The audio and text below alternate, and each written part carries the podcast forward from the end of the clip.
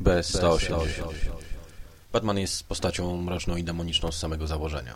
Przebrany w strój istoty, której większość społeczeństw się boi i uznaje za symbol diabła, kroczy w cieniu wynurzając się z mroku, aby zadawać ból. Wydawałoby się, że taka postać bliższa będzie mrocznej strony naszego świata. I chociaż przytrafiają się Wayne'owi takie spotkania jak potyczka z Magiem Drudem z poprzedniego podcastu, to piekielne moce zbyt często przyjmują niepoważną postać rymującego demona z wielkimi uszami. Harvest Breed jest zupełnie inaczej. Opowieść rozpoczyna się banalnie. Kolejna seria brutalnych, rytualnych morderstw wstrząsa miastem. Batman i Gordon próbują odnaleźć klucz do zagadki.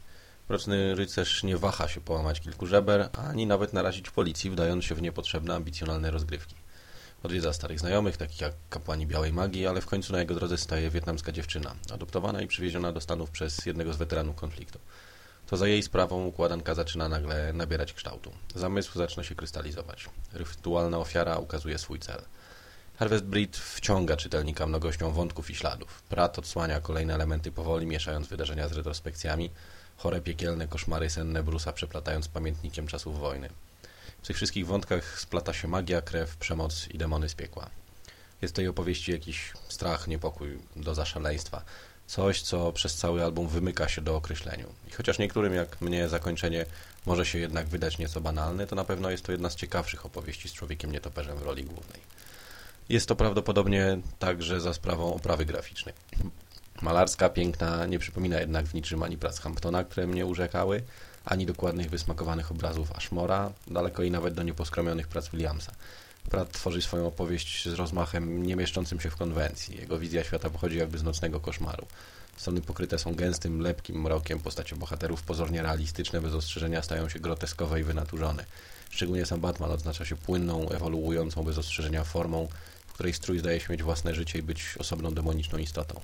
Jest to grafika ciężka, brutalna, organiczna, chwilami przywodzi na myśl ludę gracza, momentami Witkacego.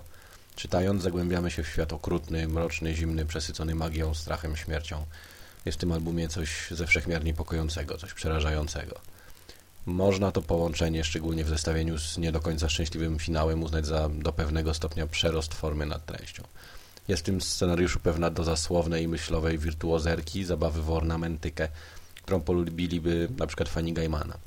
Mimo to jest to nadal powieść stojąca o niebo wyżej od przeciętnego komiksowego pseudo-horroru.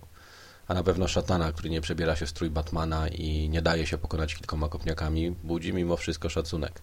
Szczególnie kiedy jego wizja odwołuje się raczej do przedstawień klasycznych, a nie do wytartych obrazów popkultury. Jest to album wart zainteresowania fanów horroru i miłośników nietuzinkowej grafiki i wreszcie wszystkich tych, którzy wolą Batmana kroczącego w cieniu, ramię w ramię z niepojętym, nie zaś stojącego w świetle reflektorów z torbą gadżetów, otoczonego dzielnym zastępem harcerzy w pelerynach.